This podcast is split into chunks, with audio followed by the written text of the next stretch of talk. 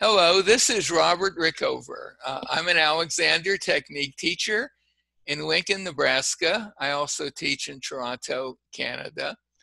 And uh, my guest today is Karen Evans, who's an Alexander Technique teacher in the UK. She has been a teacher for about 16 years, and she lives and teaches in Ashby de la Zouch, uh, a small town pretty much in the middle of England. A little residue of French influence there, it sounds like.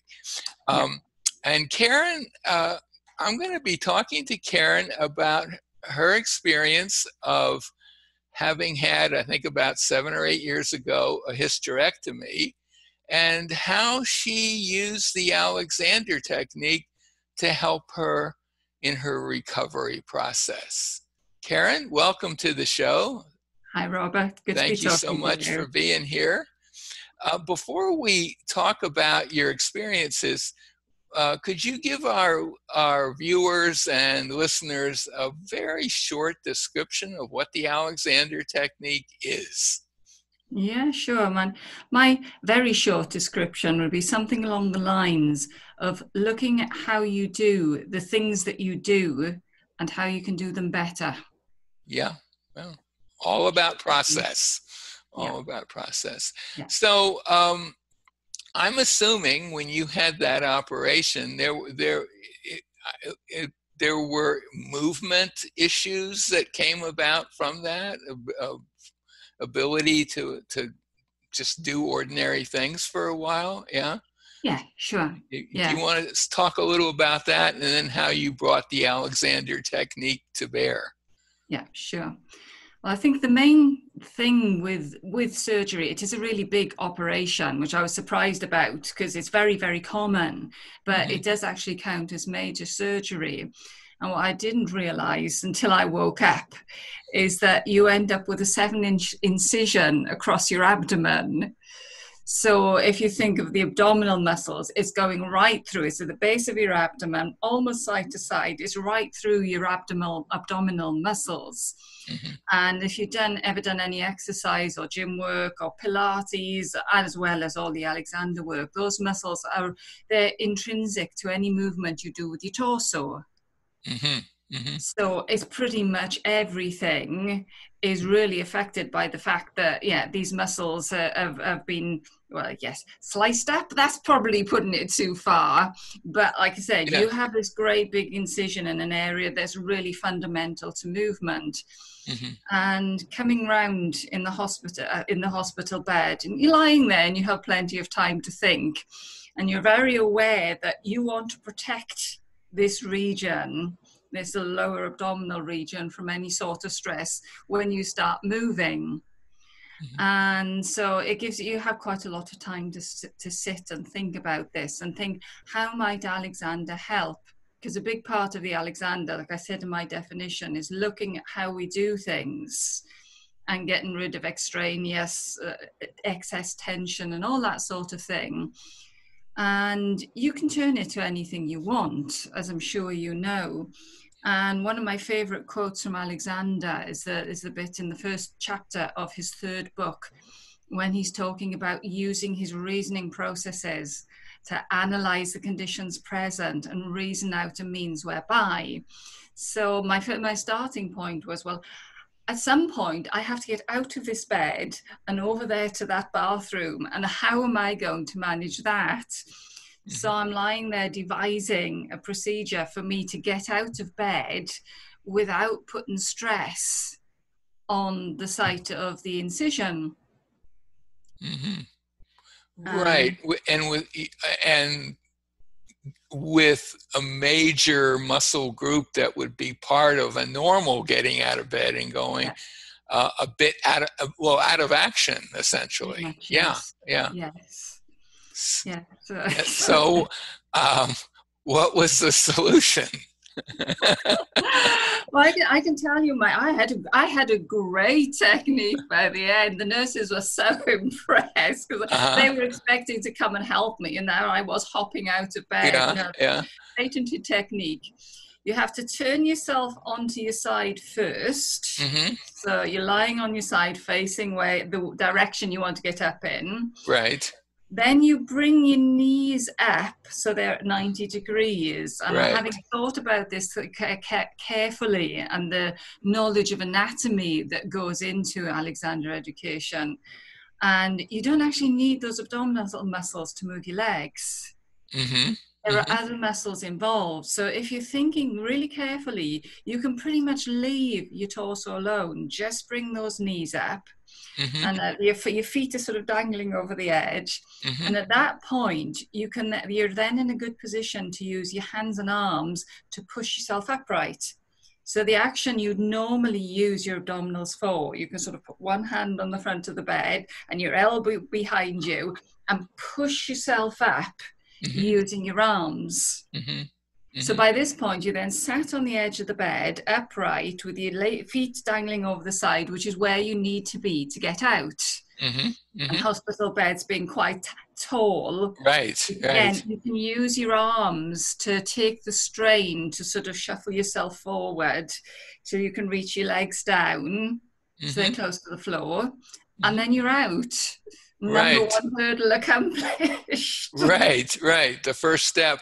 In, in, in when i was in the hospital with surg- with after neck surgery uh, that that maneuver you described was called the log roll. Does that that Log- word phrase mean anything to you? The No, log no. roll. Where you roll over onto your side then bring your leg just as you described. And it, you know it sounds fairly simple when it's described but if you're lying, if you're sort of recovering from surgery, I remember spending quite a bit of time practicing that. You know, and like the the, um, the nurses would uh, would be happy to help me, but I would ask them just to observe and see if I was Yeah. doing it. Okay. And it took me a while to master that. Yeah, absolutely. Yeah, it takes a lot of thinking through and and a lot of all the skills, the Alexander skills, that because that's part of what we do. We get you more aware of what we're doing and how we're using our bodies, Mm-hmm. and that was just so useful. It, it sounds like you actually got taught a very similar m- maneuver by the hospital staff, right? I didn't. Oh, really? Oh no, that was a No, that was like a key f- buzz phrase that was used all the Oh, time by the nurses. Yeah, Oh, the log Oh. roll. You master the log roll, and right. and- uh, I used that for quite a while after I was out of the hospital as Mhm. well. And I, Yeah. you know, in a way, I still used it. It's like a, a fairly reasonable way of getting from lying down to to, to standing up. So okay, so you're on your feet. Yeah. Abs are Um, okay, right? yeah, we're relatively intact. So, So then you've got to walk. yeah. So well, how did that part go? Well, again, it's using the same principles, which is reasoning out okay, I don't actually need to use these stomach muscles for very much. It's my legs that are doing the work. hmm So, having told myself that, it's then a question of the focus and the clarity of focus to let your legs do the work hmm and let the rest of your torso just not get involved any more than it has to. Hmm And, and, and, and off you go from there on. So it's a transitional process. I mean, ultimately, down the road, you do want to be going back to using all of you. Yeah. How long did that take before you could do ordinary activities like walking, sitting, standing, so on, Mm. using your whole self the way generally Normally, we yeah. encourage our students to do? Yeah, it must have been somewhere mm, between around about the two month mark, I would have said. hmm hmm Yeah, which is quite interesting because for on- once I got home, for a long while, you would have laughed so much to see me walking round because straightening up wasn't an option. So I was hunched over and kind of clutching my abdomen, and I'm really aware my shoulders are curled forward and my neck is full curled forward, and it's so not Alexander. And I was there thinking, hmm, stuff Alexander, he could Right. wait And he did. He waited for several weeks. Well, well, I think in the bigger picture of things, maybe that was Alexander, given the conditions present at that time. Well, yeah, yeah, you can say that. I, I analysed the conditions present and decided yeah. that hunching over was the way to go. Well, sure. And I would think then, I mean, that raises an interesting question. So, uh, however somebody adapts to the, the few days, weeks, maybe even months yeah. post surgery, may be a very reasonable and good way to adapt. In your case, the hunching over. Mm-hmm. But at some point, you're going to want to you're going to want to let go of that pattern of moving, and the danger could be a little bit that it gets built into you, and mm-hmm. if you're not conscious as hopefully we Alexander teachers and Alexander students are, you could inadvertently end up with a little, in your case, say a little hunch that yeah. would continue well beyond any actual phys- physical need for it. Yeah. Well, something yeah. you see, I see with students coming in, I'm sure you do as well. They've mm-hmm. picked up a movement pattern following an injury or surgery, whatever, that yes. was necessary, and they've never gotten rid of it. Yes, exactly. And, I've seen yeah. that a lot. Um, and I've even seen it in myself much earlier when, when I was younger and I, and I twisted an ankle really badly and was limping for a couple of weeks. And I think a little bit of that limp pattern continued 20, 30 years later until I mm-hmm. yeah. stumbled onto the Alexander technique, you know. Um, yeah. yeah.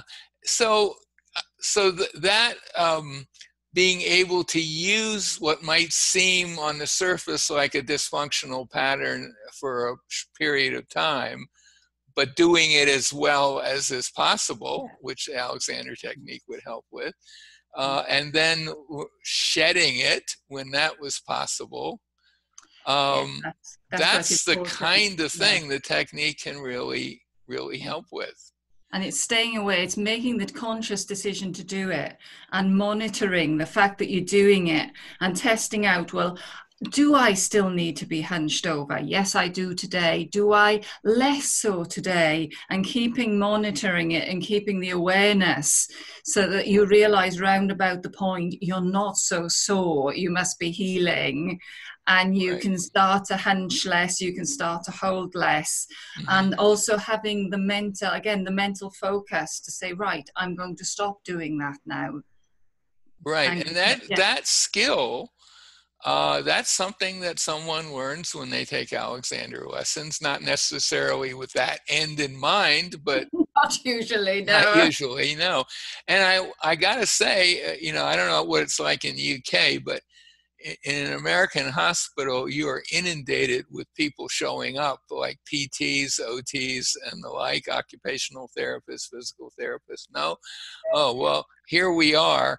And uh, some of what they told me was really useful, but one thing they none of them really had was any kind of an idea, for example, of of self direction which you know, you know that's just not there and they were able uh, um,